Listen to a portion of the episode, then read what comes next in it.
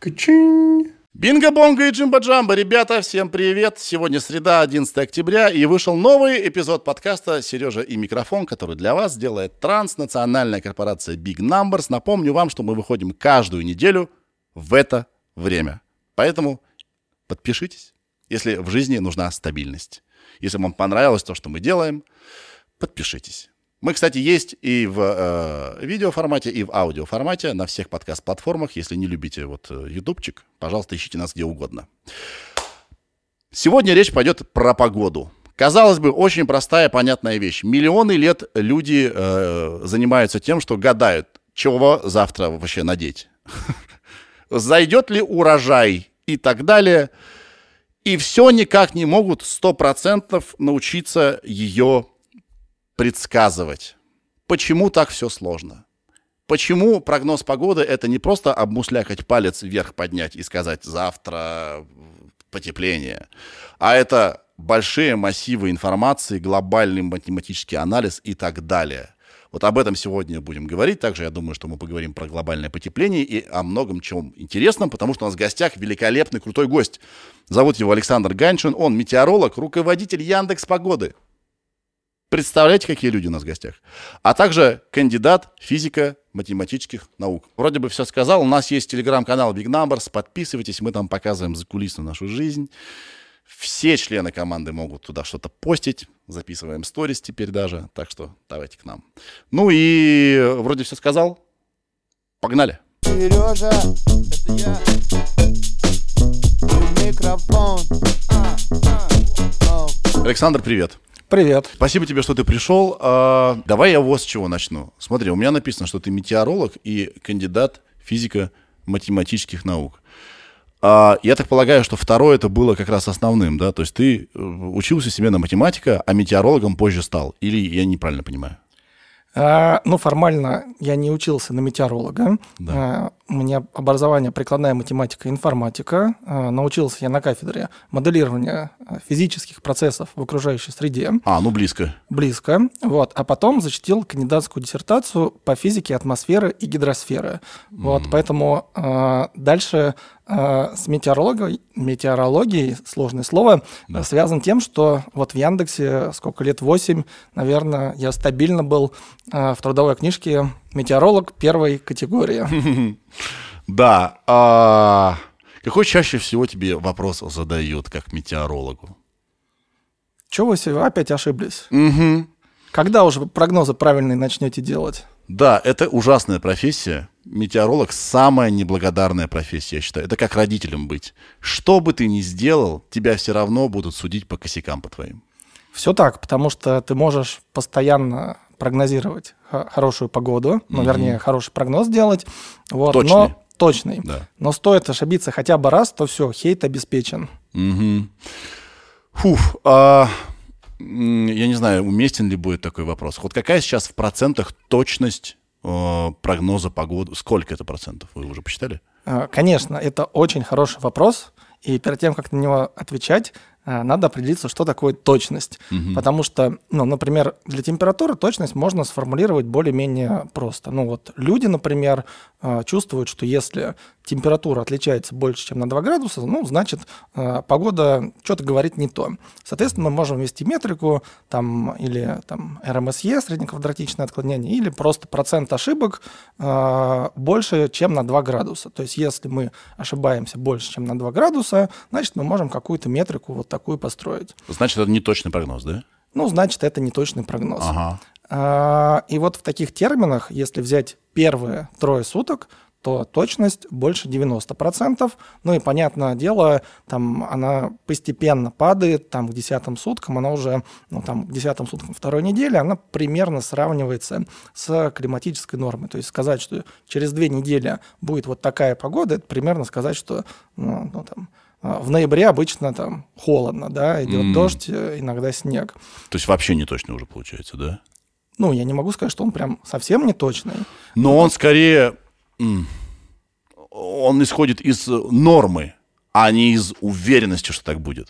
Конечно, потому что чем дальше мы от э, текущего момента времени Мгм. отодвигаемся, тем а, менее определенные становятся условия. Потому что для того, чтобы сделать прогноз погоды, надо сначала понять, а какая погода сейчас вообще везде на всей Земле. То есть нам недостаточно определить погоду в Москве, нам недостаточно определить погоду в России, нам недостаточно определить погоду а, в Евразии. Нам буквально надо по всей Земле вот ее датчиками обвешать и узнать, а какая сейчас погода.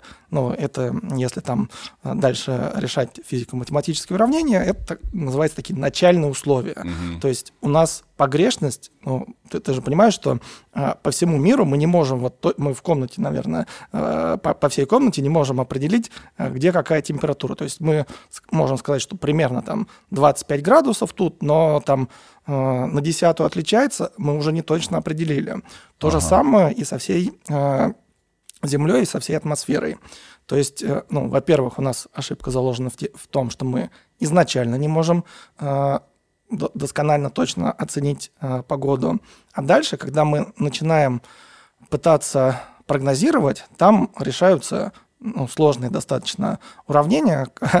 Правда, это прикол в том, что они называются примитивные уравнения, но они вот э, нифига не примитивные. Да. А, Вот. Там в основном в основе лежит уравнение на въезд токса. А, ну, Смысл в том, что оно не решается вот э, численно, то есть не может сесть математик и э, в аналитическом виде выписать э, решение этого уравнения. Поэтому обычно э, это решается с какими-то приближениями, э, то есть э, ну, используются всякие численные методы, Потому что- аппроксимации. Потому что температура, она э, сложная субстанция, да? То есть вот ты сказал, что в пределах комнаты даже может разли- э, раз- различаться температура, правильно? Конечно. И нужно все равно, ты сказал, у, у окон холоднее, Ну, да, например, если зимой. А, Ну, не только у окон, у нас теплый воздух вверх поднимается, соответственно, Да. внизу холоднее, вверху теплее. Поэтому ответить на вопрос, какая температура в комнате, точно, сложно. Надо спросить, а где мы находимся, да? Все так. И, соответственно, вам для м, точного прогноза в каком-то месте нужно знать всю температуру на Земле, которая тоже как бы с огромным допущением да, измеряется. Конечно, потому что есть э, ошибка приборов, Мгм. которые измеряют э, саму температуру. Плюс приборы мы не можем везде расположить. И измерить нам не- нужно не только температуру, но и другие метеорологические параметры. Погоди, а зачем вам погода на всей Земле? Какая, какая мне вот разница вот в Москве, чего там в Новой Зеландии? Но проблема в том, что процессы в Новой Зеландии э, могут повлиять на то, какая погода будет не сегодня, не завтра в Москве, но э, там в пределах недели это может оказать существенное влияние. Именно поэтому у нас предел э, такой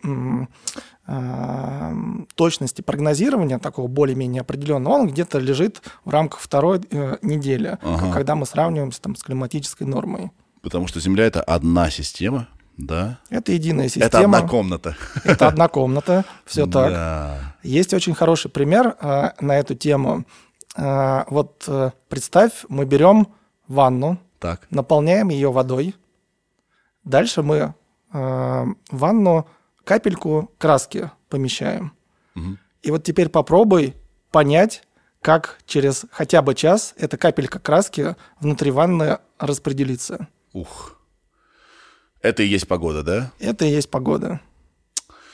Хорошо, я понял. То есть, погоди, получается, у вас какие-то монструозные, огромные э, теоремы, или как называется, э, модели, да? Ну, там вот как раз уравнения примитивные, то есть достаточно простые, но, Но, данных много. данных много, и для того, чтобы э, решить э, все эти уравнения на, на суперкомпьютерах, вот обычно там есть этот список суперкомпьютеров э, там ми- мировых, и в топе как раз обычно находятся суперкомпьютеры, которые предназначены для прогнозов погоды, потому что это прям такие, такая большая вычислительно сложная задача. Нужно обработать сначала очень много данных Ага. для того, чтобы понять, какая сейчас погода, а потом вот весь этот массив данных решить в численном виде. То есть мы такие берем Землю, мы же не можем вот э, а, решить для всей Земли. Мы поэтому Землю, а, ну, вернее, атмосферу Земли разбиваем на такие кубики. Да. Как вот представляешь, э,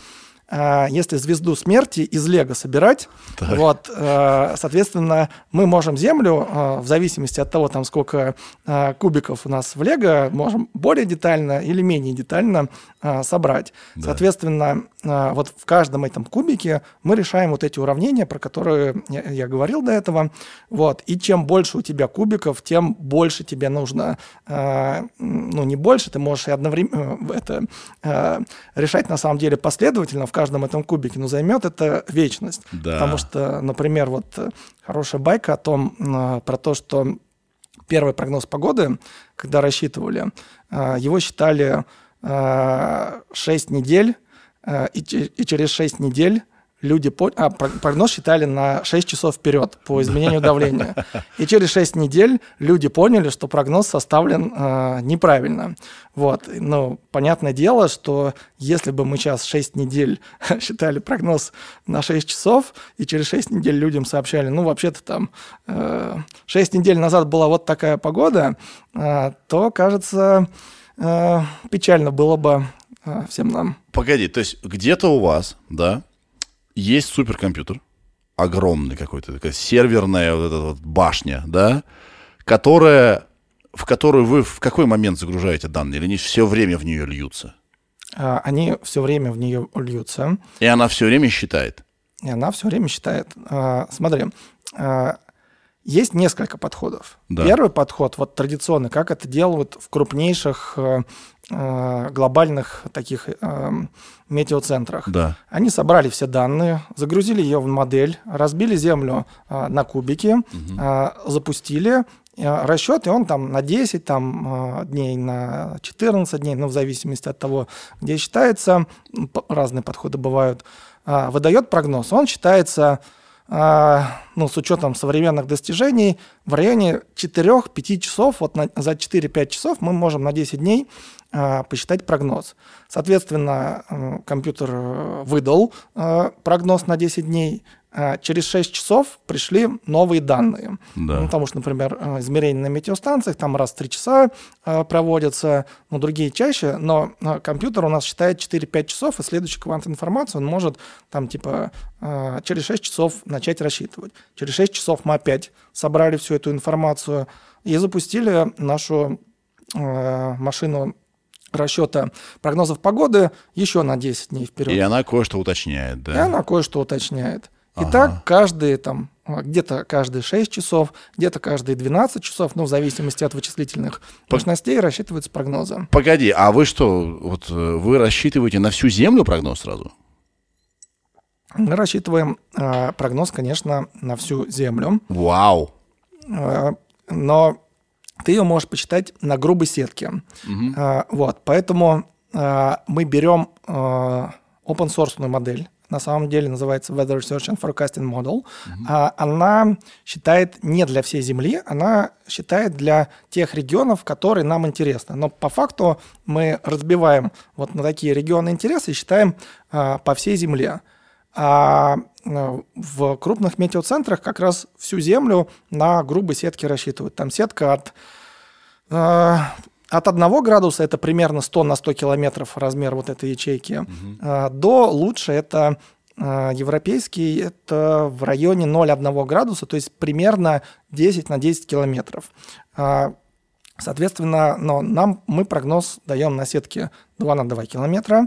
А, Это как раз делается за счет того, что мы запускаем модели, которые считают с лучшим разрешением в тех регионах, нам интересно. Да. Плюс мы используем машинное обучение на самом деле, потому что э, мы все знаем, что э, прогнозы ошибаются, но так как у нас есть много центров, где рассчитывают немного разные прогнозы погоды, они все ошибаются немного по-разному, и за счет этого мы можем поискать закономерности в их ошибках. Ага. И обычно э, как раз вот метеоролог или э, синоптик, который работает, э, например, в определенном городе, например, в Москве, он такой знает, что, ага, а вот эта модель э, занижает ночную температуру.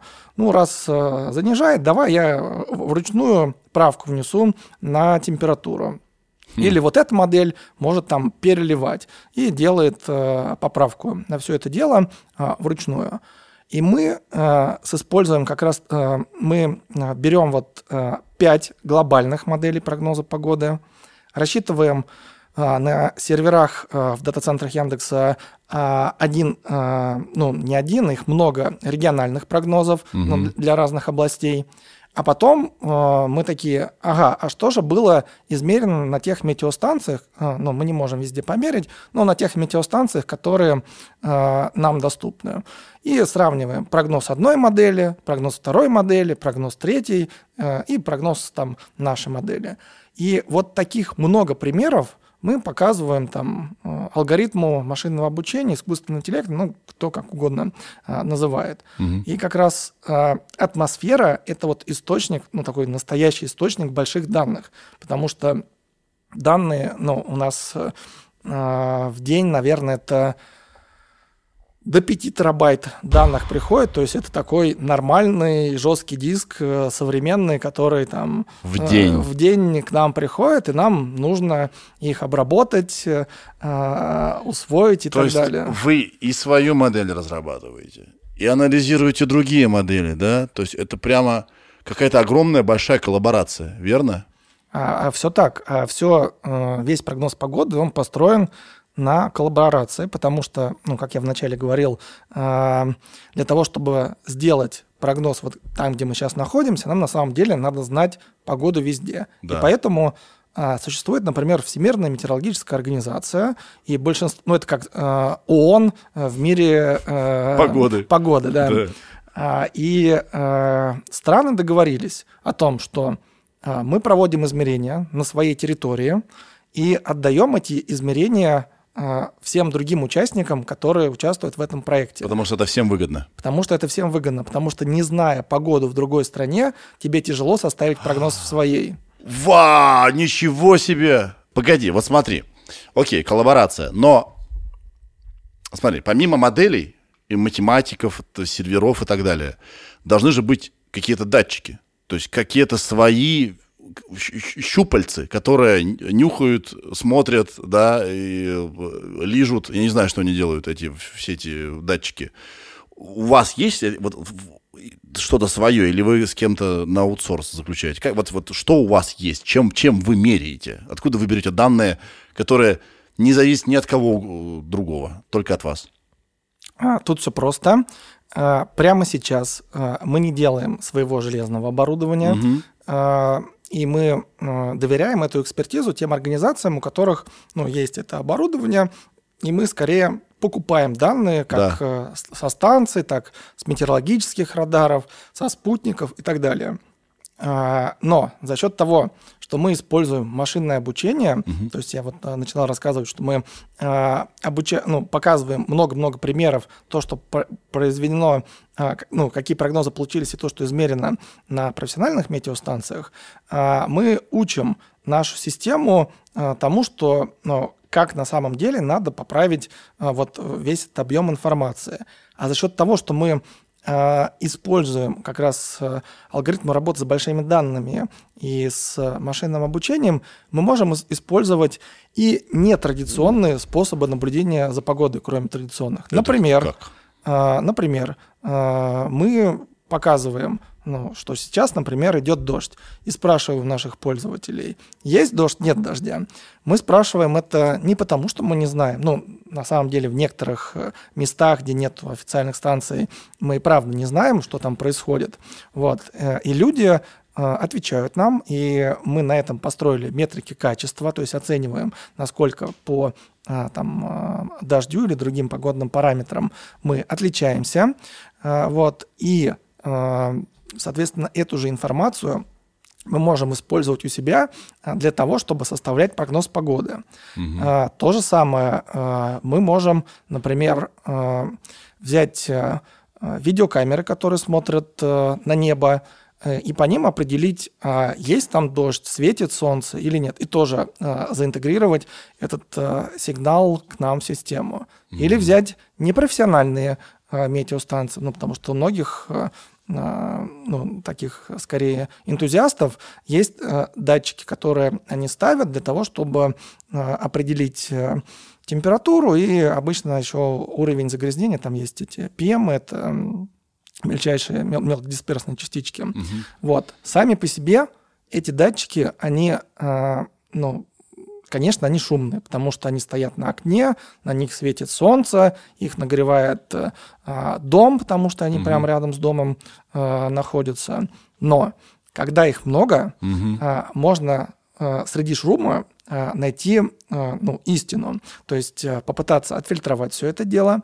И опять же, за счет того, что система у нас основана на анализе больших данных и машинном обучении, мы это можем интегрировать бесшовно все к себе, ну и как раз использовать вот такие менее традиционные способы наблюдения за погодой, которым профессионалы редко доверяют. Вау. То есть у вас какая-то иерархия алгоритмов, да, есть вот алгоритмы, алгоритмы, алгоритмы, а эти, это обобщает, эти то обобщает. Все так, да. Другие обобщают то, что те обобщили. Вау. А как вы в этом вообще не тонете? Это же просто капец какой-то. Или все уже, все удобно, все круто?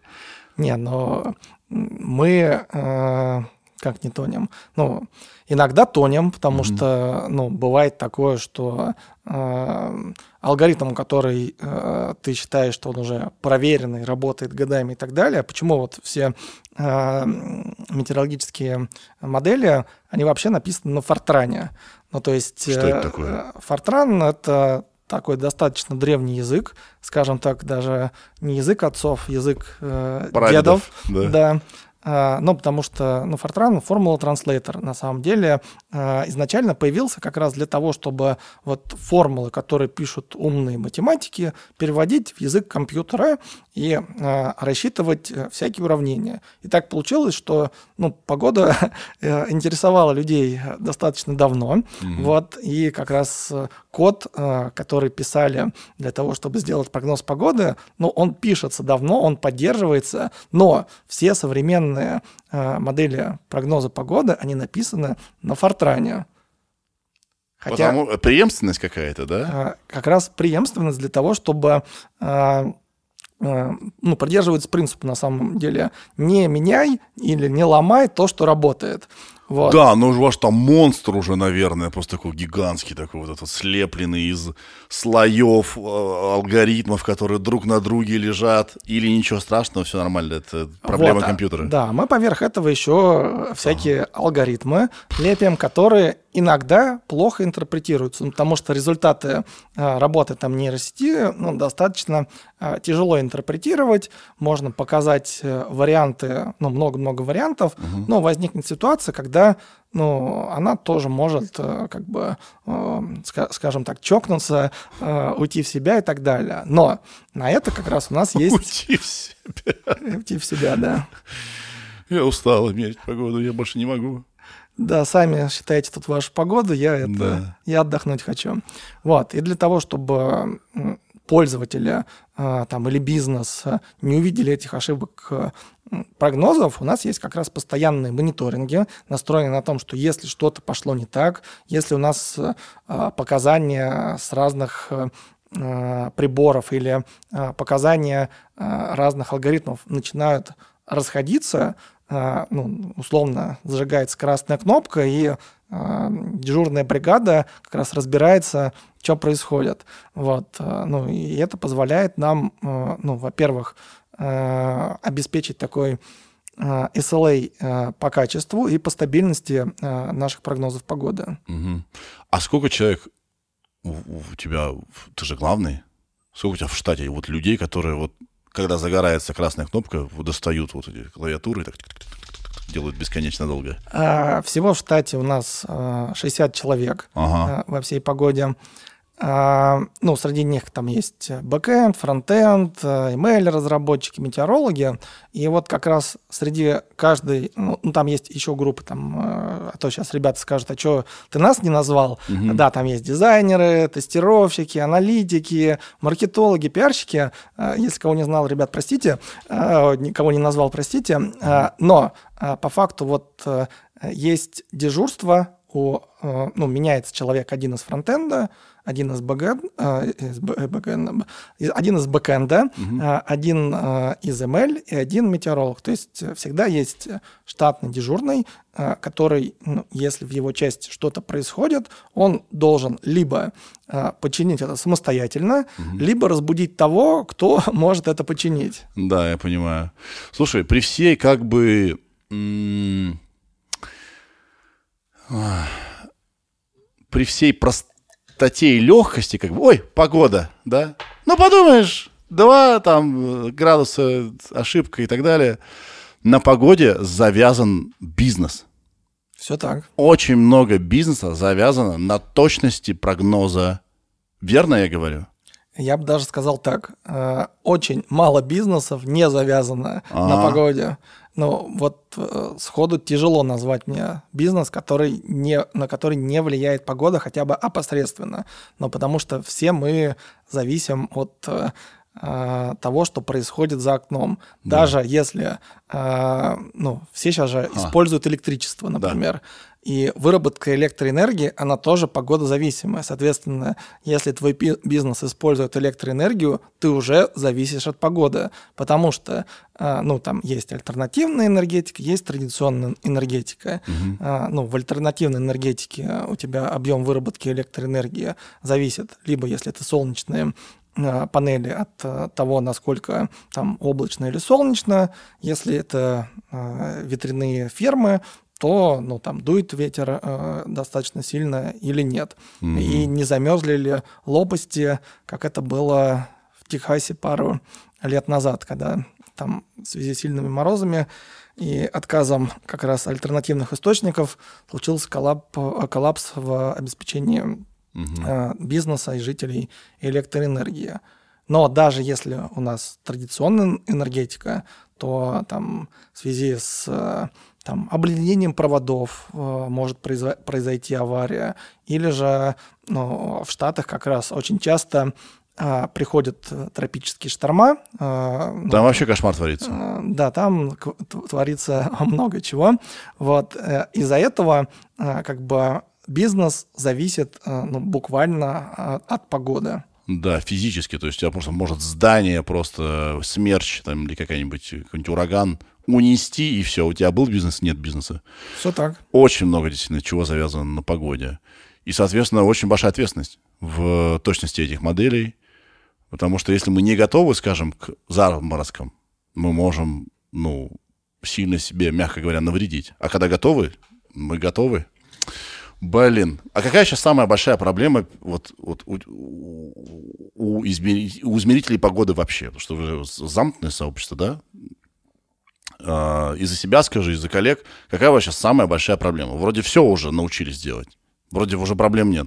А, Ну, смотри, на мой взгляд, а, вот когда мы говорим о температуре, э, ну, там, ты поставил метеостанцию, а, температура – это такая непрерывная величина, то есть она не может быть здесь, там, 20 градусов, а через 10 километров минус 30, а, ну, вернее, она может, но очень редко, но она падает достаточно плавно. Но если мы говорим об осадках, вот стоит у нас метеостанция, в которой буквально ну, находится ведро, которое измеряет, сколько э, этих э, миллиметров выпало. Ну, миллиметр это там за 12 часов накапало какой-то объем жидкости, выливают, измеряют линеечкой и говорят, вот э, в Москве выпало там 5 миллиметров осадков. Это вот 5 миллиметров намеренные э, в этом ведерке.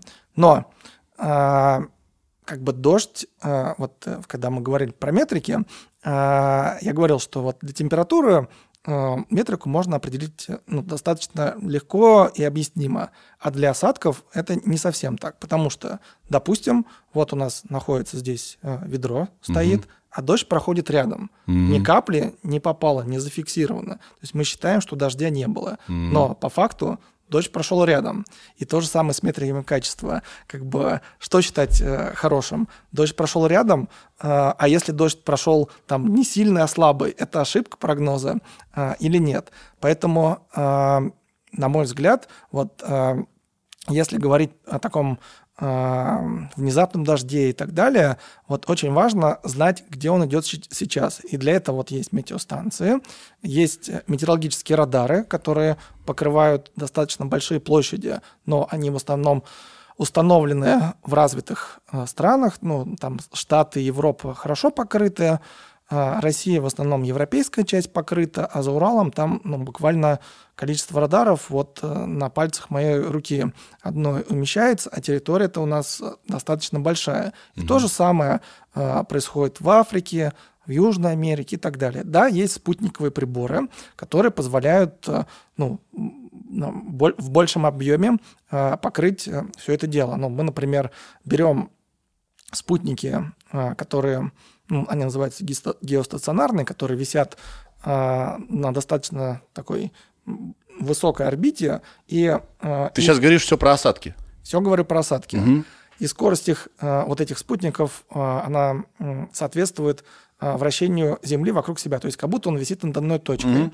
Вот. И э, из этого можно э, там, по облакам, э, измеряемых разных э, там видимом инфракрасном спектре, э, попытаться определить, где идет дождь. Но это не прямые измерения, они такие...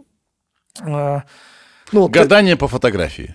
ну, оно не совсем гадание, но мы как раз вот нейросети используем для того, чтобы определить, э, идет там дождь или нет дождя. Но надо понимать, что тут заложена достаточно большая ошибка. То есть там не стопроцентная точность, а хорошим результатом, если мы 70% случаев можем определить, что именно там идет м, дождь. И вот такой глобальной системы мониторинга именно за дождем, э, ее, э, к сожалению, на текущий момент э, не существует Это надо всю землю датчиками покрыть, да, чтобы было понятно. Либо э, запустить э, спутники, которые вот не фотографии делают, а, например, как метеорологические радары. Что такое метеорологический радар?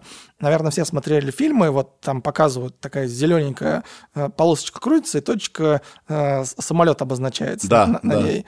Вот метеорологический радар э, работает примерно так же. Он излучает радиоволну, а в ответ принимает. Только он видит не самолет, а мельчайшие капли воды Ого. э, в атмосфере. И такой вот радар, ну, пускай менее мощный, можно, например, посадить на спутник и уже из космоса пытаться все это дело наблюдать. Мгм. Вот. И в этом смысле как бы на самом деле даже один радар такой в космосе э, летает. Вот э, НАСА, по-моему, их запустила э, достаточно, ну там несколько, там пять лет назад, может быть, то есть не очень давно. Вот. Но этот прибор, он очень-очень-очень дорогой. То есть он не просто дорогой, он А их надо много. а их надо много, потому что а, если у тебя спутник не геостационарный, то есть не висит на одном месте, а От него а, толку о- о- нет. вращается вокруг э, э, Земли. Либо нужны очень сложные алгоритмы, чтобы он вот отдаление от... О, короче, совсем кошмар. Все так. И вот эти э, радары, которые висят на орбите, вот представь, есть клубок, и мы нитку начинаем Да, да, накручивать, и на то же самое место он может возврати- возвратиться через несколько дней. А, И в связи с этим а, как бы тебе нужно там сеть из сотен, тысяч а, таких устройств. Они очень дорогие. И э, НАСА что делает? Ну, Они запускают, э, ну там, по-моему, НАСА совместно с кем-то, наверное, с европейцами и японцами. Они что делают? Они а, берут более дешевые приборы и калибруют их вот э, по, по этому э, радару. И за счет этого увеличивают покрытие. Но это тоже не стопроцентная точность. В общем, самая большая проблема сейчас для метеорологии — это понять, что с осадками творится. Потому что их очень сложно собирать данные эти, да, в отличие от погоды. Все От так. температуры, вернее. Да, Темпер- температура проще. У меня в этом этим летом я так обиделся на карту осадков. Так, что случилось? Вот я когда говорил, что по косякам, да, вот э, оценивают работу мете- в метеорологии. Мы пошли, значит, в парке на Ходынке есть платный басик. Мы с женой Ага. пошли в платный бассейн, заплатили денег. Вроде как дождя нет. Типа он стороной идет. Потом смотрим через час. Карта осадков показывает, что надолго вообще мы окажемся в аду. Мгм. Ну, вот моя ошибка была, я истеричка. Я говорю, Марианна, жена моя, пойдем, мы сейчас иначе с тобой, ну, как бы ноги не унесем. Смотри, карта осадков показывает, что дождь надолго. Все, мы должны уходить отсюда. И мы полежали час буквально, уходим и смотрим из окна у нас, значит, окна на ходынку. И ничего нет. А потом еще и солнце появляется. Я думаю, это что за прэнк был такой? Что происходит. Это вот вы... Ты про это говоришь, да, что вы, наверное, пока что меряете осадки, ну, вот спрашиваю пользователей, да? Идет дождь Ну, мы, мы уточняем, потому что профессиональные приборы могут ошибаться, потому что они там, это не прямые, это косвенные измерения. Мгм. Вот, и поэтому мы в том числе у людей про это спрашиваем для того, чтобы а, поправить. У нас вот хороший случай а, в Екатеринбурге был, я, Так. по- по-моему, в статье на Хабре а, про это писал. А, там, во-первых, нету метеорологических радаров. В Москве в этом попроще, потому что здесь есть радары. А, ну, правда, в Екатеринбурге сейчас тоже появился. Но тогда там был, а, мы могли определить а, осадки либо по данным модели прогноза погоды, либо по спутникам, из которых надо еще вытащить полезную информацию. Вот. И в городе как раз начался внезапный дождь. То есть спутник его не видел, он начался, и люди начали нам сообщать о том, что, ребята, вы как-то это совсем не правы, дождь-то вообще-то э, идет. И благодаря тому, что э, ну, первые пользователи, да, получили неправильный э, прогноз погоды, тут мы ошиблись. Но благодаря тому, что комьюнити у нас достаточно большое, вот они прям такие э, наколдовали тучку условно, а, и в итоге а, помощь вот этих людей, она неоценима, потому что это вот такие наши метеорологи, которые вместе с нами делают на самом деле прогноз погоды. Другие люди уже, которые смотрели на карту осадков, они увидели, что все правильно, дождь идет. Блин, вот здесь вот в отличие от пробок, скажем, да, тут невозможно пассивное измерение. Я объясню. То есть вот как пробки меряются. Мгм. А, если машина едет а, там, где она должна ехать, где нет светофора, значит зелененькая. Если она стоит, значит там, скорее всего, какая-то проблема. А если их много стоит, значит точно пробка. Мгм. И не требуется участие человека. Потому что он либо едет, либо нет. Да, потому что вот этот самый навигатор включен, либо нет. А чтобы понять, идет дождь или нет, нужно активное наблюдение. Да, то есть э, телефон не может знать, идет дождь или нет. Нет у него датчиков таких. И он не может пассивно делиться. А было бы зашибись. А я тебе сейчас расскажу, что на самом деле э, можно Как? пассивно определить, идет дождь или нет э, дождя. А, смотри, есть два способа. Э, Если люди тупят и не могут с первого раза что-то набрать, значит, на экране капли, скорее всего. Нет? Либо они открывают приложение Яндекс Погоды, а, ну, мы как раз видим, что когда начинается дождь, как бы, э, э, значит, это у нас посещаемость в каком-то регионе начинает кратно расти. А, то есть если, если вдруг на многих телефонах, скажем, да, или девайсах, вдруг открылась погода, значит, неспроста. Значит, что-то... Все так, неспроста. Вау! Более того, э, например, есть э, патент Гугла, ну, я не знаю, насколько технология рабочая или не рабочая, но патент заключается в следующем. Э, Они говорят вот о чем. Но Google к андроидам имеет достаточно широкий доступ к системным эм, этим всяким приборам, которые в телефонах стоят. И они э, в телефоне есть акселерометр, э, который э, ну, позволяет определить там, Положение по- телефона. положение, ускорение и так далее. И, и патент вот в чем заключается. Положение человека, вернее, не положение, походка человека зонтом и без зонта, она на самом деле отличается. Вот э, мне вот кажется, это вот э, очень классный подход. Да, но для того, чтобы человек взял зонт, он должен знать, что дождь идет. Все так. И я тебе сейчас приведу второй пример, Так. а, как можно пассивно а, измерять погоду. Я как раз моя такая голубая мечта на- наконец-то а, реализовать все это дело. А, Сила сигнала Так. между телефоном и базовой станцией, она на самом деле зависит от дождя. Да. А, В дождь лучше. ну, в дождь хуже. А хуже. Хуже, да. Ну, дождь мешает, короче, э, прохождению сигнала между телефоном и базовой станцией.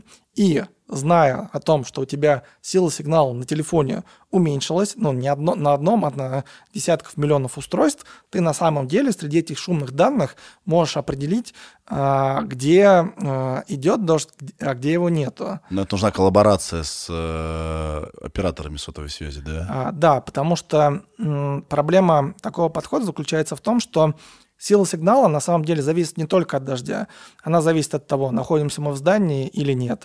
Она зависит от того, э, ну, вообще от ориентации телефона в пространстве, то есть э, как мы его... Мы можем, да, быть в поле, но если мы закрыли, скажем, антенну, да, принимающую вот так вот, когда говорили рукой, то будет хуже. Даже положение поменяли, сигнал уже меняется. Ничего себе.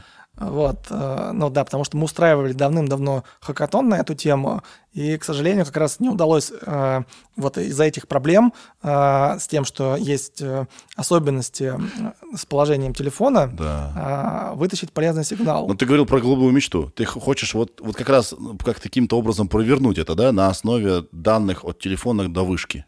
Да, или э, между э, измерениями, э, например, у нас есть линк между Wi-Fi точками, то же самое. То есть можно, измеряя силу сигнала, понять, есть дождь или нет дождя. Или у нас есть А. спутниковая тарелка, которая смотрит на, на спутниковое телевидение, которая принимает сигнал со спутника. Соответственно, мы можем по ослаблению сигнала между принимающим и передающим устройством определить, что и правда что-то в атмосфере а, происходит.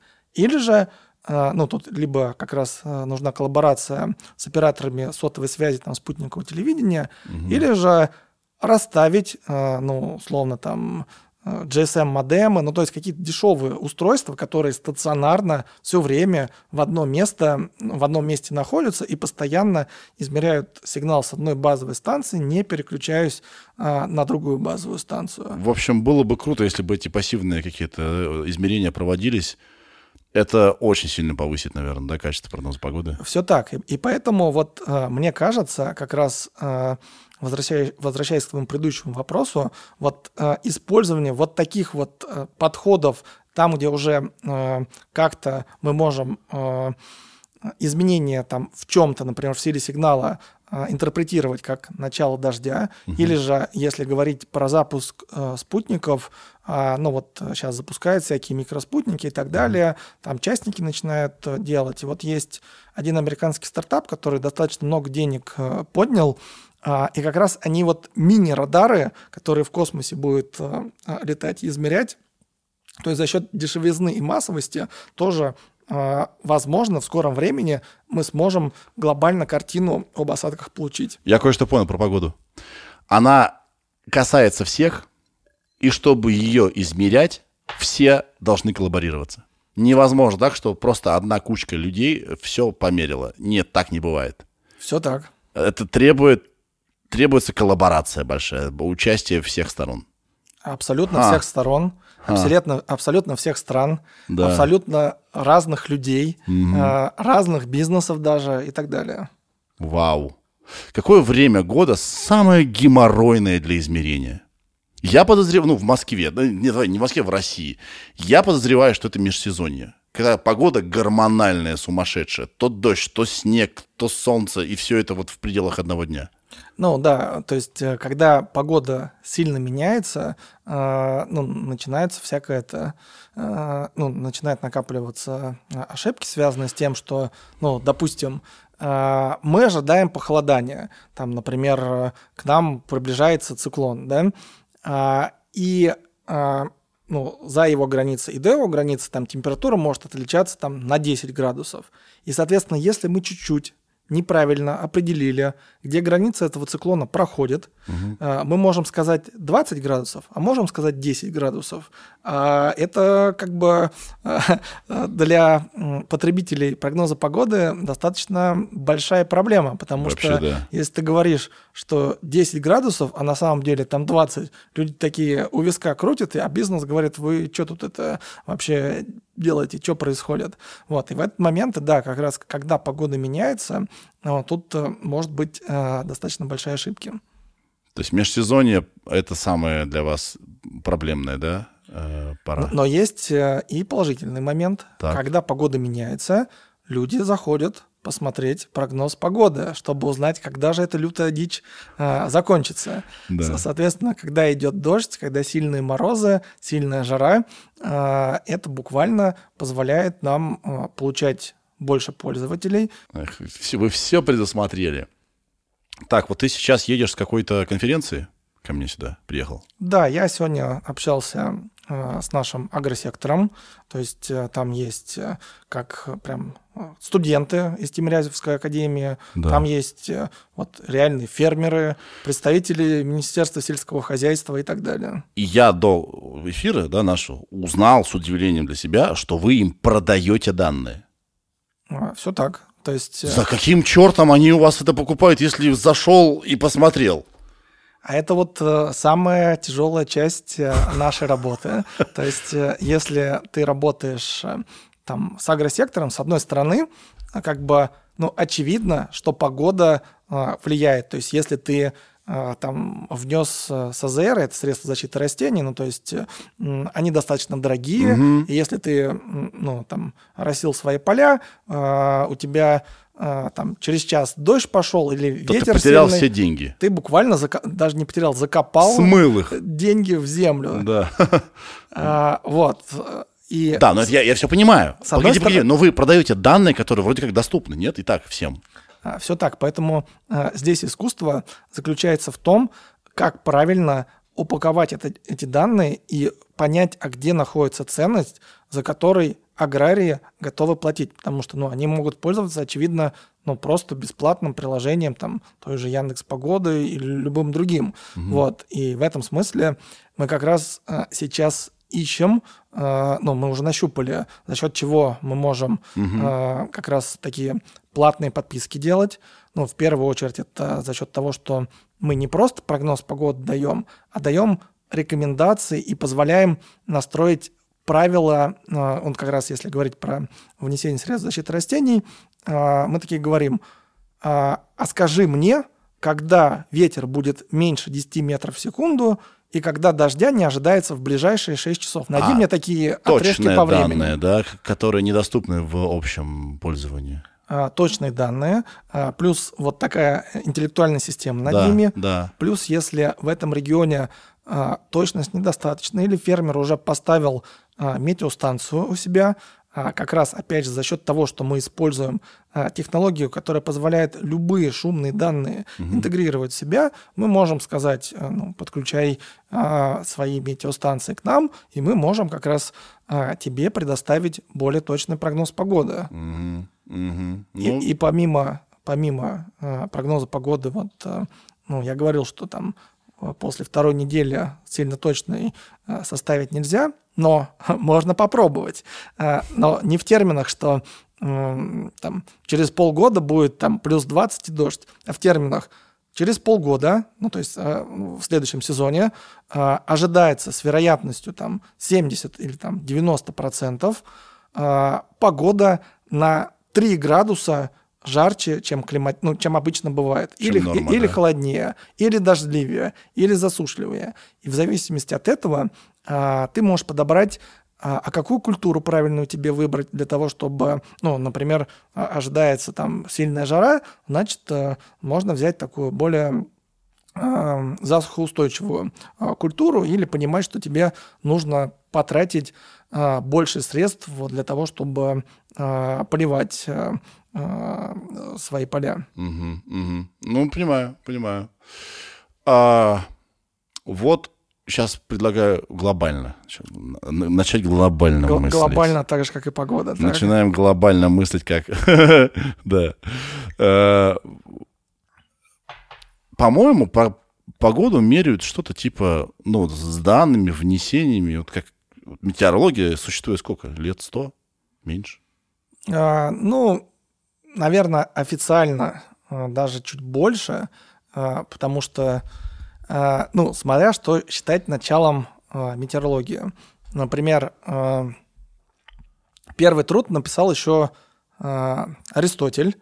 У него есть, а, п- почему метеорология это называется, он написал не метеорология, метеорологика, вот, как раз он а, а, описал а, всякие а, явления, которые происходят а, в атмосфере. Ну, там он не, не все правдиво, то, что он написал, но это первый такой труд, который попытался обобщить знания человечества о том, что вообще происходит в атмосфере. Не, нет, я имею в виду измерения, которые более-менее похожи вот на то, что сейчас происходит. Вот какие-то вот датчики, математические модели. Они вот появились вот. больше, чем сто лет назад, потому что даже А, В России, а, мы, кстати, тут а, в числе лидеров по тому, как развивалась метеорологическая сеть, например, это позволило нам вот во времена дуэли Пушкина а, мы восстановили, а какая погода была там, а, ну, почему она как раз закончилась трагически. Единственное, ну, конечно, способы измерения там отличались, там влажность, там волосом, короче, растягиванием или удлинением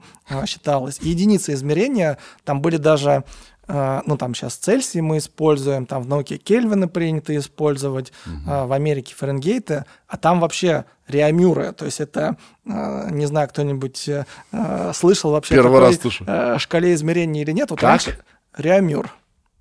Реамюр? Рюамюр, Рюамюр. да. Это тоже в платную подписку для фермеров входит? А можно мне показать в Рюамюрах, пожалуйста? Можно. Что там над моим полем? Любой каприз за ваши деньги. Да. Погоди, я... э, хм, Так, тогда это портит мой вопрос. Я к чему вел-то? Я вел к глобальному потеплению. Ага. И не знаю, я понимаю, что ты не компетентен в этом, но я просто хочу твое мнение выслушать, твое частное мнение, да? Ну, А может быть и компетентен. А, просто наверное, к экологам больше. Ну, короче, смотри, что я хочу сказать. Мы измеряем погоду не так давно. Человечество вообще, в принципе, не так давно на этой планете вообще тусуется, да? Вот в, в современном своем виде, в более-менее осознанном. Мы с чего решили, что э, Земля нагревается из-за нас? Может быть, это, ну, есть такое, такое мнение, что это естественное вообще колебание планетное, что мы есть человечество, нет, вот Земля, она все нагреется, Мгм. а потом опять остудится. Вот это как бы ей так нравится, и она так себя ведет вне зависимости от того, что там копошатся эти значит, существа. Что ты по этому поводу думаешь? А, Есть какой-то... Да, а, давай я, я немножко, скажем так, компетентен в этом Мгм. вопросе. Я не климатолог, ну то есть вот э, эм, моделированием того, как меняется климат, занимаются климатологи. М. Но а, как раз а, а, кандидатом в физмат наук я стал не просто так. А, Я занимался исследованиями парниковых газов, которые влияют на глобальное потепление. То есть я вообще по адресу. Ну, я немножко другой сферой занимался, как раз искал, где больше а, выбрасывается парниковых газов, где больше поглощается, но, вернее, даже создавал модели для того, чтобы связать это а, друг с другом, как раз на Фортране а, код писал, как все принято а, в науке. А, Соответственно, смотри, Конечно, есть естественные процессы. А, Ну, например, а, извержение вулкана. Когда проводится извержение вулкана, а, выбрасывается аэрозоль, а, который препятствует поступлению солнечной энергии а, к поверхности Земли. Потому что ну, у нас... Ну вот почему эти парниковые газы называются парниковыми? Потому что они задерживают тепло, которое приходит от Солнца. То есть э, Солнце излучает э, энергию в широком спектре, оно попадает на Землю, а, Земля а, нагревается, тепловое излучение, ну, в принципе, если бы не было парниковых газов, оно, оно бы Должно покинуть атмосферу и улететь. Покинуть атмосферу, да. А Проблема в том, что, ну, если бы их не было бы, то у нас градусов на 40 было бы холоднее. Наверное, не очень приятно, когда нету парниковых газов. Вот, но эти газы, ну, там в первую очередь, ну, самый парниковый это водяной пар, на самом деле, про который а, никто не говорит. Обычно говорят про углекислый газ и метан, когда говорят про парниковые газы. А они в хит-параде парниковых газов даже не на первом месте. Ну, вообще, по именно пар- по парниковости а, водяной пар на первом месте Облака, находится. короче. А, ну, облака и водяной пар, который ну, не в облака Которые не собираются еще, да? Да, он ну, просто в атмосфере присутствует. Ха. А, но а, То есть экологи могут пр- противосто- если их совсем там потеряют уже разум, они могут сказать, что против облаков это парниковые газы.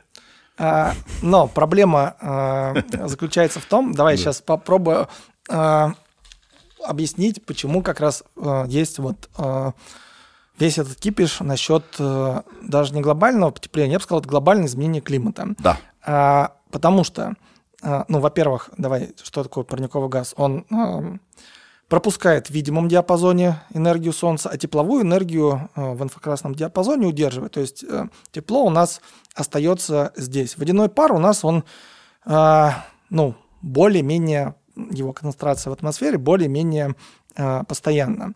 А углекислого газа и метана, там ну, в их формулах CO2, CH4 присутствует углерод. Углерод э, попадает в атмосферу, там CO2, за счет э, сжигания ископаемого топлива, например. Mm-hmm. Ну, то есть э, то, что у нас э, лежало в земле, в недрах, или то, что содержится э, в океане, потому что на самом деле океан тоже сам по себе содержит очень много углекислого газа. Э, а, и он может высвобождаться. А, в болотах, в вечной мерзлоте у нас содержится и метан. То есть у нас не только там от животноводства метан выделяется, но и от того, что у нас есть еще всякие природные факторы. И возникает такой небольшой дисбаланс. То есть когда у тебя... Из-за людей из-за людей, из-за, из антропогенного фактора. Вот э, есть э, такой э, ООН, организованная организация, называется IPCC, по-русски МГАИК или как-то так, ну, принято называть IPCC. Это как раз организация ученых, которая выясняет, а, что же происходит с климатом, и ответственен за это человек или не ответственен. А, соответственно, что мы видим там в предыдущих и в последнем докладе IPCC? Они не раз в несколько, ну, первый там в районе 90, могу ошибаться, там третьего, шестого года а, выпустили. А, последний вот совсем недавно... Отчет выпустили? Отчет выпустили. Последний в 22-м, кажется. Так, и чего-чего они решили? Что они говорят? что с большой долей, долей уверенности можно сказать, что изменение климата обусловлено влиянием человека. Но это вот написано в таком э, кратком содержании для стейкхолдеров, то есть для правительства и всех остальных. Да, ты, ты, я тебя перебил, ты не закончил про дисбаланс. Да, смотри, э, почему как раз э, считается, что человечество ответственно за э, да. то, что происходит глобальное потепление. Возникает э, дисбаланс. То есть на самом деле ну, там, э, углекислый газ, э, он же не только человечеством выбрасывается, он э, и океаном, и биосферой там, ну, он по большей части э, поглощается.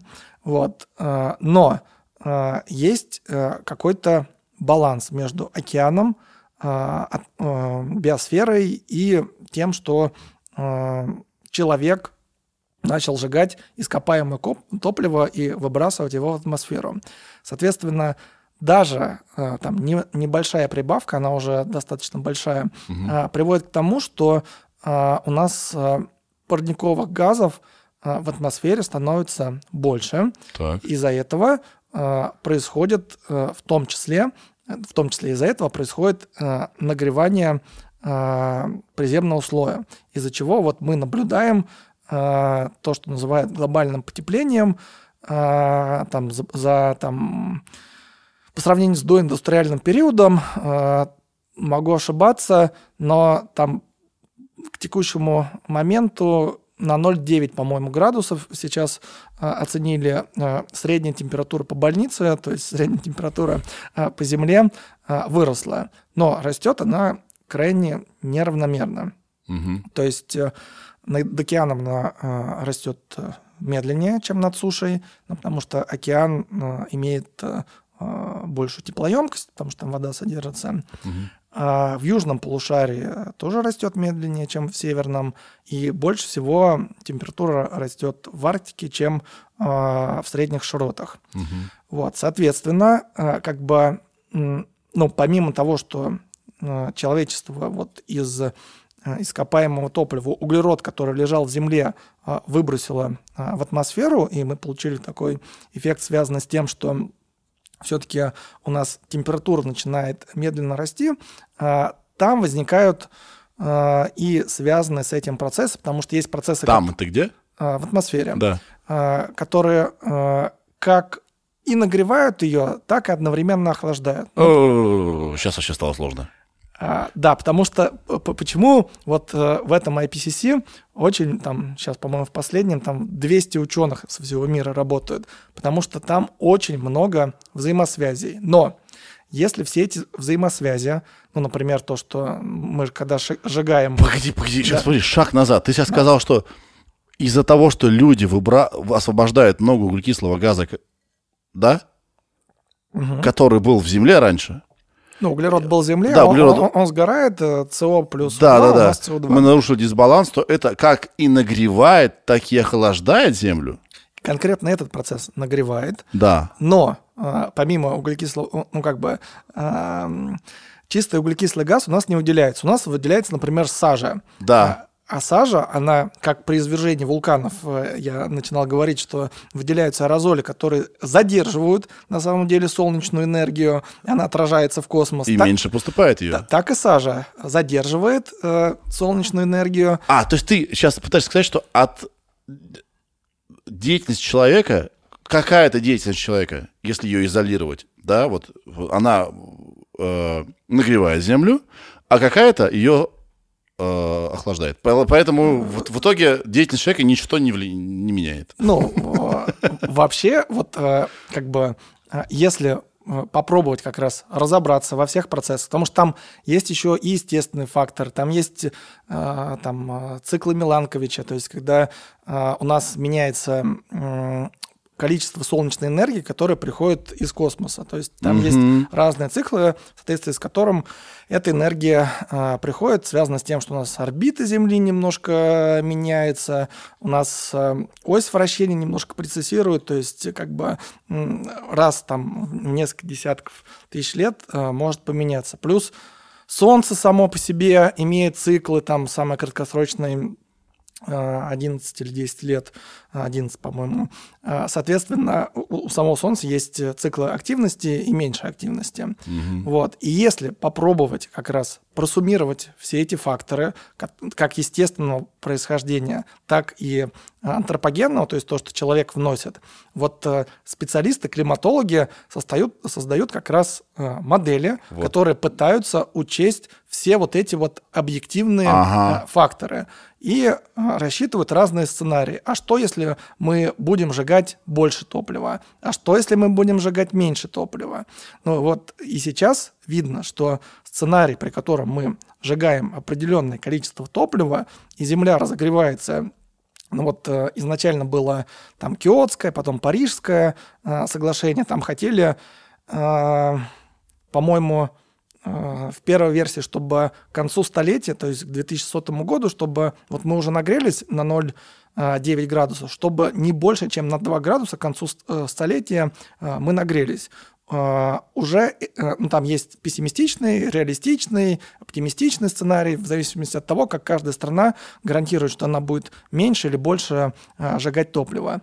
И уже реализовался пессимистичный сценарий. То есть сейчас уже есть понимание, Что что, динамика такая, что мы, скорее всего, нагреемся. Что, скорее всего, даже будет э, не 2, а 3 градуса к концу столетия. Вот, э, э, по-моему, И это раз значит что? это значит, что, ну, как Что бы, льды растают, и будет наводнение.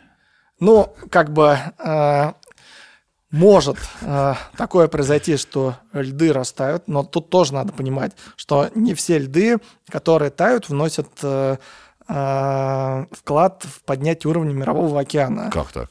Ну, смотри, берем стакан со льдом, Ну, э, ждем, когда лед растает. Уровень воды у тебя в стакане поменяется или нет? хороший вопрос. Черт возьми, я не могу на него ответить. Подсказка. Как будто бы не да. поменяется. А, потому что, да, это просто меняется форма воды. Форма Но объем-то ее не меняется. Все так. Э, Ну, там объем практически... Погоди, а почему мы ведемся на это тогда? Потому что э, кроме льдов, которые есть в воде, есть льды, которые находятся на суше. Вот А. льды, которые находятся на суше, как раз несут в себе опасность. А льды, которые находятся в воде, ну, не несут. Я только что... Да, действительно. Почему я решил, что если льды растают... Блин, вот это да. Короче, а твое мнение какое? Мы, э, э, вот это все политика опять? Это все паникерство? Или в этом есть какой-то смысл, что нужно углеродный этот след наш э, с- с- снижать и вообще как бы задуматься уже скорее? Давай, смотри, мое личное мнение такое. Э, как бы сейчас есть две группы лиц, прям паникеры-алармисты, которые говорят, ну, всем все плохо, короче, конец света. Мгм. И есть те, кто говорят, что да все это фигня, как бы ничего не происходит, что вы нас тут обманываете. И истина на самом деле где-то э, рядом, то есть э, она посередине находится. То есть объективно э, ну, мы видим, и многие ученые говорят о том, э, вернее, мы видим объективно, что температура растет. Многие ученые говорят, что это связано с тем, э, ну, большинство ученых говорят о том, что это связано с тем, э, что человечество вносит э, в это вклад. Вот. Можем ли мы что-то изменить? Ну, давайте будем объективны. Кто из нас пойдет на то, чтобы там сжигать меньше топлив? Ну, мы же все хотим, чтобы вот у нас отопление зимой включили, например. Тут дело еще в том, что мы не знаем, как это заменить. Потому что многие, многие замены э, нич- ничто на самом деле не заменяют. Да, ну вот, например, э, сейчас мода на электромобили, такие говорят, они ничего не выбрасывают, то все пятое, десятое. Но электричество, э, на котором они ездят, оно же где-то вырабатывается. Да. Ну, то есть, условно, ну, я верю, хоть там сейчас в Европе закрывают все эти атомные электростанции, но я верю, что вот атомная энергетика, ну, Она может быть, крутейшая. Может быть, потому что я учился в МИФИ, и ну, МИФИ это сейчас какой он там Национальный исследовательский ядерный университет. А, я понимаю, как бы, как это устроено. Ну, я понимаю, что там вот э, почему пу- пугают атомными электростанциями. Будет Чернобыль, будет Фукусима, то есть пятое, десятое.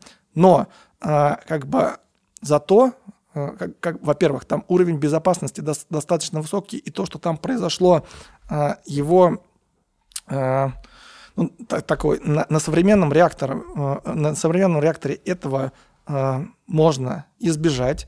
Вот, э, и э, на самом деле, вот если мы такие говорим, мы все переходим там на атомную эне- э, электроэнергетику, то э, в этом смысле, конечно, мы э, электромобиль, который э, Заряжается от за- электричества. заряжается от электричества, он уже там, ну, мы не сжигаем ископаемое топливо, ну, вернее, мы сжигаем, потому что для того, чтобы произвести э, ядерный реактор, надо, конечно, там э, что-то потратить, э, что оставит после себя карбоновый след.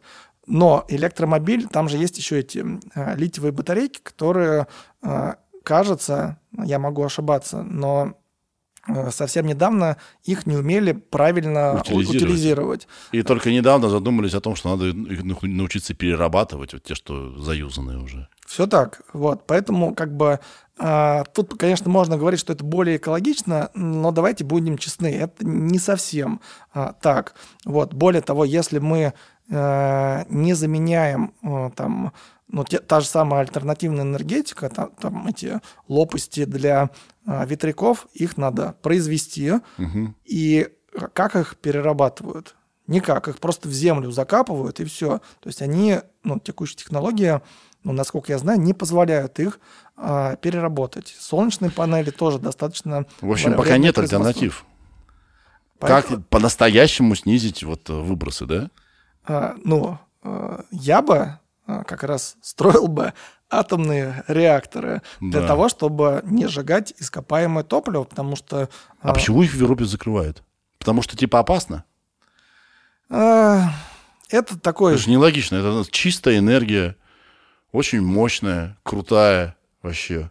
Ну, там есть несколько причин. а, Там, там достаточно сильные экологи, которые говорят, да, смотрите, вот будет как э, А, утилизация, да, проблема. с Чернобылем, плюс э, э, технологии такого полного циф- э, цикла по утилизации ядерного топлива сейчас, э, ну, тоже могу ошибаться, но раньше она была только у России.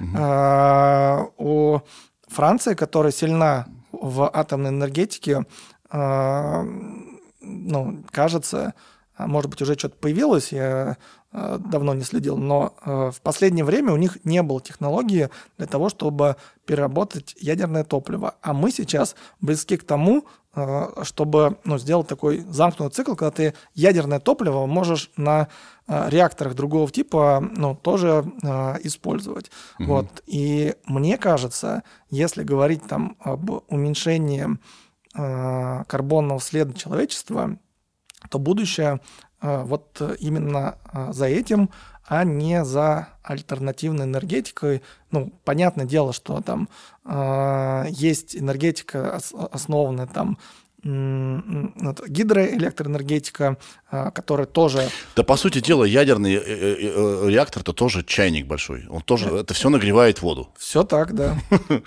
А вот термоядерная энергия скоро вот хотят же уже построить наконец-то какой-то там какой-то внятный реактор термоядерный, который наконец-то будет э, что-то вырабатывать вразумительное. Ну, кажется, мне кажется, будущее за этим, да, то есть за... На мой взгляд, да. Вот, и э, надо как раз, э, ну, давайте будем объективны, э, человечество на текущем этапе развития э, прям совсем отжигания э, этого углерода не может отказаться.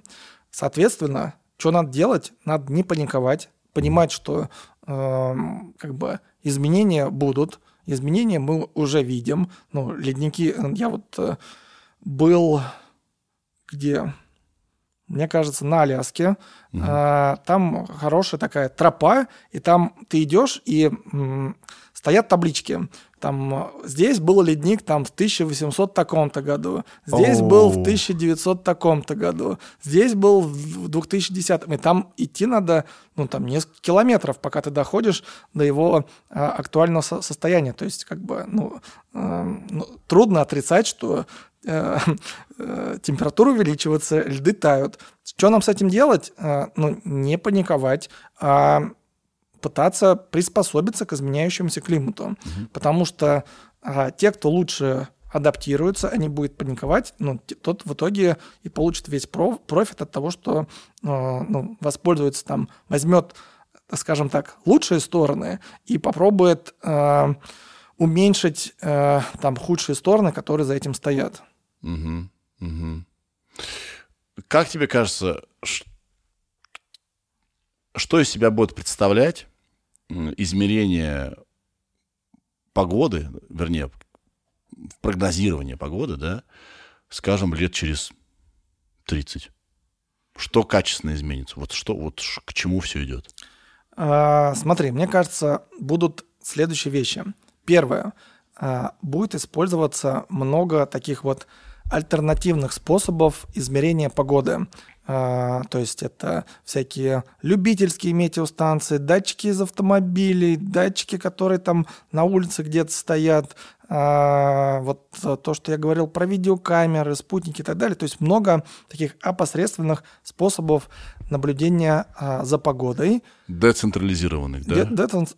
Да. Да. У меня все уже под конец дня язык заплетается. Я сегодня это с аграриями весь день общался про погоду. Особенно, когда дожди идут, они любят поговорить. Так вот, и второе направление, даже я бы три направления выделил, э, второе направление – это использование машинного обучения. Мы начали использовать его, ну вот э, наша команда пришла в 2014 году, в 2015 как раз первую версию прогноза погоды, которая там э, использует машинное обучение, мы запустили. Вот, и сейчас есть а, большой тренд, там и крупные европейские центры прям проводят семинары, как бы нам использовать машинное обучение для того, чтобы э, лучше прогнозировать э, погоду, климат и все остальное, потому что поняли, что здесь есть суть. Крупные корпорации типа Google, Microsoft, Amazon, Huawei тоже начинают вкладываться в то, чтобы развить способы ну, алгоритмы э, работы с большими данными в виде атмосфер для того, чтобы э, как раз э, попытаться минимизировать ошибки или сделать какие-то прям принципиально новые а, продукты. Ну, может, какой-то прорыв будет где-то в чем-то глобально. Вот ты чувствуешь, что назревает, где-то будет вообще прям прорвет. Или все стабильно, все вот не революционно, а эволюционно. Но вот э, я Просто я, всего думаю, больше. что революция будет как раз, когда мы научимся с использованием нейросетей решать вот те самые уравнения, которые считаются на суперкомпьютерах часами, когда мы сможем их там вот так вот а, за, А, секунду про- и- и просчитывать. будем считать не раз в 6 часов, а раз в минуту. Раз в минуту мы можем, а, ну вот мы, например, сейчас... Снимок земли сделать. Да. Да, мы сейчас используем там 5 моделей, там, плюс одну свою 6, а можем за счет нейронки получить, э, как э, в этот Док- Доктор Стрэндж, помнишь, э, в фильме, я просчитал там что-то сколько-то миллионов этих событий, и, сколько из них победные, один. Соответственно, мы можем то, что называется ансамблевое моделирование, то есть мы можем задать немного разные начальные условия, потому что мы не можем точно определить погоду, мы можем немножко разные модели посчитать, и у нас получится там не 6 моделей, как мы сейчас используем, а 6 тысяч моделей. А, Соответственно, дальше мы можем а, с помощью того, что мы просчитали много возможных вариантов, выбрать один из, из них, тот, который наиболее правильный. Получится биг дата для биг даты. Все так. И мне кажется, вот я э, хотел закончить как раз третьим пунктом. Да. Сейчас э, там назревает революция в использовании квантовых компьютеров. Они как раз э, позволяют просчитать много вариантов за один проход. Ну, я сейчас сильно утрирую, пускай меня там специалисты по квантовым компьютерам про- простят, но по факту, если сильно утрировать, то ты можешь как раз вот, вот эти 6 тысяч э, вариантов, которые я до этого говорил с помощью нейронок, ты просто в квантовый компьютер загнал, и он тебе выдал все возможные варианты, из которых ты выбрал наибо- наиболее правильный или средний. Ага. Да, то есть будет настолько а, а, глобальная сеть датчиков, да, и централизированная, и децентрализированная, и все это будет собираться, и настолько а, у нас будет хватать мощностей и скоростей, что эти данные будут постоянно анализироваться. И усредни... и, то есть ошибки вообще будет почти что исключена. Да? Из-за того, что пост- вот скорость просто увеличится и объем информации. Все так. Мы можем э, за счет того, что использовать э, очень много данных и все, э, учитывать все больше и больше вариантов развития событий, э, составлять наиболее точный прогноз. Ну а потом уже это э, научимся управлять погодой. Зака- Управляй. за- заказываешь такой, ну давай, Погоди, со- так- совсем революция такой, я хочу Погоди. завтра плюс 25, Погоди, а разве уже не- мы не умеем это делать? Немножечко умеем. Вот это разгон облаков знаменитый. Это есть же такое, да? Что там запускают какие-то штуки? Конечно, есть. Э, Ну, например, э, перед парадом у нас обычно пытаются разогнать э, облака. Ну, летит самолет, там мешок цемента из него высыпают. Ну, там ну, можно засевать э, там э, единым серебра, вот, а можно цементом. Цемент немножко подешевле будет. Вот, э, соответственно, ну, это не так прям, чтобы у тебя там э, бетон летит, это именно мелкодисперсная а, пыль, а, которая выполняет две функции. Первое, а, когда образуется облако, а, ну, идет э, так называемая конвекция, то есть теплый воздух поднимается снизу а, вверх, вот как от батареи, а, и, соответственно, а, за счет этого формируются обычно такие сильные грозовые облака. И когда ты что-то скидываешь, ты, во-первых, гасишь эту конвекцию, а во-вторых, а, на мельчайших вот э, э, частичках э, цемента у тебя начинает вот тот водяной пар, про который мы тоже уже немножко поговорили, он начинает прям э, образовываться капли. То есть дождь когда начинает, когда у тебя капля достигает определенного размера, да. размера, и за счет гравитации она Уже э, не может там держаться. падает на землю. Соответственно, вот когда мы засеваем цементом, у тебя появляются так называемые ядра конденсации. И они как бы ув- увлекают за собой всю эту влагу вниз. Все так. О, щет. Вот вообще, я вот чем больше общаюсь с э, специалистами, всякими умными дядьками, я все понимаю, что все, очень сложное устроено очень просто. Конечно. А вот я говорил про то, что ядерный реактор это большой чайник. Он просто нагревает воду. Просто, Всё так. Вот, да. А, за счет там распада, да. А, и здесь тоже, оказывается, нужно просто цемент мелко посыпать вот так вот э, на облака. И он это самое, его, их э, все капли, всю влагу увлекает за собой вниз. Вот это да. Но иногда очень много цемента нужно А э, прикинь, засыпать. погоди, а то есть, а может в будущем будут какие-то специальные спутники, которые могут условно на нужной территории вызывать смерчи? Или это чуть сложнее? Или какой-нибудь... смерч- Просто, просто дождь, чтобы, чтобы там мрачно стало, и людей испортилось настроение. Это недалек от истины, конечно, на спутниках это не делают, но кроме разгона облаков Ага. специально э, та же самая э, техника применяется для того, чтобы вызвать дождь в засушливых регионах. Ну, э, например, э, там Саудовская Аравия, Эмираты как раз заказывают эти работы для того, чтобы э, вызвать э, дожди. Я даже не э, стесняюсь спросить, что там сверху сбрасывают, чтобы дождь пошел. Да то же самое сбрасывают. Только проблема в том э, заключается, что буквально ты пиратские, ну то есть э, ты не можешь вызвать дождь из ниоткуда. Облака идут, ты их засеваешь, засеваешь, и они, э, ну капли выпадают э, на землю. И, соответственно, фокус состоит в том, что ты их можешь поймать в нужный момент, и в нужное э, время дождик э, упадет на землю. Но если ты перехватил тучу, которая летит в соседнюю страну, на самом деле соседняя страна Недополучила влагу? недополучила влагу. Оу, и так можно и перехватывать. То есть можно... О, и можно сказать, что у вас будет засуха, пока там вы не выполните наши требования. А, Да, и вот оно такое, ну, скажем, климатическое оружие. Ага. То есть там все боятся харпа, но это э, Что это? э, есть такая э, сеть для, ну, официальное название Харп, это же это самое, это, как называется-то? Арфа. Это арфа, нет. А есть харп. Это такая э, система э, слежения за ионосферой. Есть большие антенны, которые э, условно нагревают ионосферу за счет того, что как бы такой, я сейчас сильно утрирую, импульс в космос испускают и могут там сгустки плазмы вроде как гонять э, по вокруг э, Земли.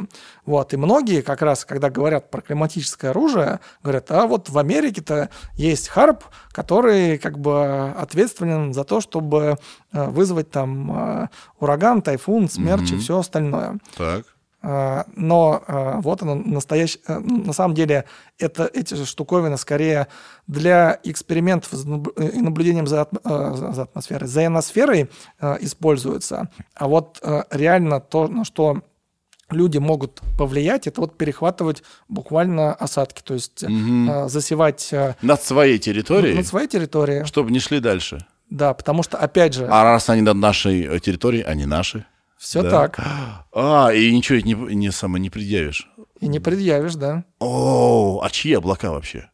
Кстати говоря, они кому принадлежат? А вот, э, мне кажется, до сих пор это не определен этот вопрос. Вау. Да, прикольно. Прикольно. Слушай, Александр, спасибо тебе большое. Ты заметил, что у нас подкаст на троих? У нас муха здесь летает. Да, Это- я, я тоже постоянно а это, а машу это, руками. а это э, прямое следствие погоды. Потому что надо- у нас там холодно, и у нас включили сегодня отопление, и, э, видимо, какая-то где-то муха по- подумала, что все, надо просыпаться. Весна началась. Да, поэтому, простите, пожалуйста, здесь летает. Ну вот э, иллюстрация нашего разговора. Погода касается нас всех непосредственно, даже этого подкаста. И разговор живой, как эта муха. Да, но она такая, вот она, она очень любит внимание. А, я тебе желаю э, сил, нервов, потому что вас все ругают постоянно. У тебя уже есть какой-то иммунитет какой-то выработался? вы- выработался что ли? Конечно, раньше я такой, э, ну, принимал это прям близко к сердцу, потому что, ну, обидно, как бы ты делаешь, делаешь, стараешься, стараешься. Тебе говорят, все фигня полная. Никогда не оценят. э, переделывай. Вот. Сейчас, э, ну, я понимаю, что как бы э, хейтеры всегда будут хейтить. Ну, как бы, э, ну, так уж сложилось, что я работаю в той сфере, э, в котором, ну, типа, результат твоей работы вот просто легко проверить. Ты, если ошибся, то как бы, ну, ошибся, ну, как бы этого не скрыть, никак не поправить. А, ну, в этом смысле, поэтому... а, Да, тут- тут еще такой эффект получается, что А, ты смотришь прогноз погоды, скажем, на завтра. Написано, не знаю, столько-то. Завтра наступило. Ты смотришь в окно, или там вышел, не столько. И первая реакция, вы о чем думали? Вот же оно, другое. Но это было вчера, нужно же было смоделировать, и не всегда это удается. И, или заново э, чуть попозже открыть прогноз погоды, как раз э, когда э, получили новые данные, они обновились, и можно увидеть такой обновленный, э, исправленный прогноз погоды. Вот, поэтому в этом смысле как бы э, это как в Звездных войнах, по-моему, и в консоли админа, когда Linux пользуешься, суда себе просишь, администраторный режим, э, типа э, with great power co- comes a great responsibility. То есть с большой Да. силой приходит большая ответственность. Подожди, я, я сейчас тебя еще не отпускаю. Я вот тебя хотел еще спросить. Вот у меня есть iPhone, и есть Так. приложение «Погода». Они откуда берут данные? Мне этому доверять или идти лучше в другое место смотреть? А, Смотри, а, раньше а, в айфоне погода бралась от Weather.com. Ага. Это компания, которая была куплена IBM. Ну, I- IBM достаточно крупная такая технологичная компания. Вот. У них прогноз погоды достаточно хороший. Э, Ну, давайте будем честны, как бы у них классный прогноз погоды. Вот. Но, например, у них нету ну, у них есть, но не такая а, там подробная, точная, как у нас, карта осадков. Вот. А, Поэтому вот, например, Apple купила компанию Dark Sky, которая... а, Dark Sky. Dark Sky, так Ужасное называется. название. Слушай, это знаешь, это как был центр погоды Фобос. Он и сейчас существует. Кому в голову пришло назвать центр погодных этих исследований словом страх? Ну, как бы, Фобос это же, ну, с латыни страх, по-моему. э, вроде бы да, Ну, хорошо, Dark Sky туда же. А, но фишка в том, что неважно, как, как бы эта компания называется, Да. но а, ее а, как раз ключевой продукт заключался в том, что для Соединенных Штатов Америки, где радарная сеть хорошо развита, они классно делали наукаст. И мне кажется, сейчас они как раз занимаются тем, чтобы а, ну, представить, ну, сейчас Dark Sky куплена, там, по- по- по- поглощена а, Apple, вот, и сейчас они, а, ну, пока что используют а, Weather.com, но уже я вижу, появляются вот там вот эти полосочки с разбросом температуры, Да. это вот фишка была как раз Dark Sky, они вот этот разброс у себя в интерфейсе Это показывают. точный прогноз? Или из-за того, что они... Где они берут данные? Как А, это всё? Ну, берут они данные а, там же, а, где на самом деле и, И мы. все, да? А, да, там же, где и все. Вопрос в том, как ты их обрабатываешь. Да. А, Соответственно, у них неплохой прогноз погоды. У них отличный по- прогноз погоды в Штатах, потому что изначально как бы они на Штаты ориентируются. А, Ну, мы как раз постоянно сверяем качество нашего прогноза, том числе как раз С э, конкурентами, да? с конкурентами, а, и могу сказать, что, по крайней мере, по тем метрикам, за которыми а, мы следим, мы точнее а, в России, чем наши основные конкуренты. Мгм, мгм, понял. Еще последний вопрос. В некоторых прогнозах погоды, возможно, у вас это есть, я сейчас точно не уверен, есть такая штука, как ощущается как. У нас тоже есть. Это кто вообще... Есть ну, то есть люди разные. Одному ощущается по одному, а другому по другому. Как это вообще можно сказать?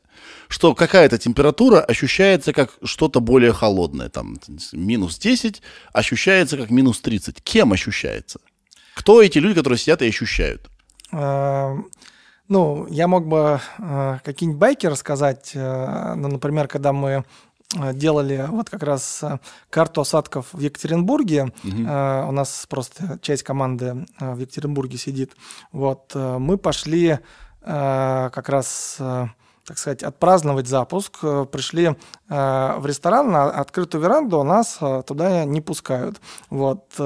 Мы такие, что такое? А мы такие, только вот внутри для тестинга запустили карту осадков как раз для Екатеринбурга. Такие открываем, смотрим. Ну, они нас не пускают, говорят, дождя, там дождь, поэтому мы вас не пустим. Мы такие смотрим, так, а что-то как-то у нас дождя-то нету. И как раз мы посылаем гонца на улицу, говорим, ну-ка сбегай, посмотри, как там ощущается. И он как раз смотрит, говорит, нет, мы правы, дождя нет. Все, все правильно тут э, э, мы показываем. Нас в итоге пустили, кажется, на веранду, но я уже не помню.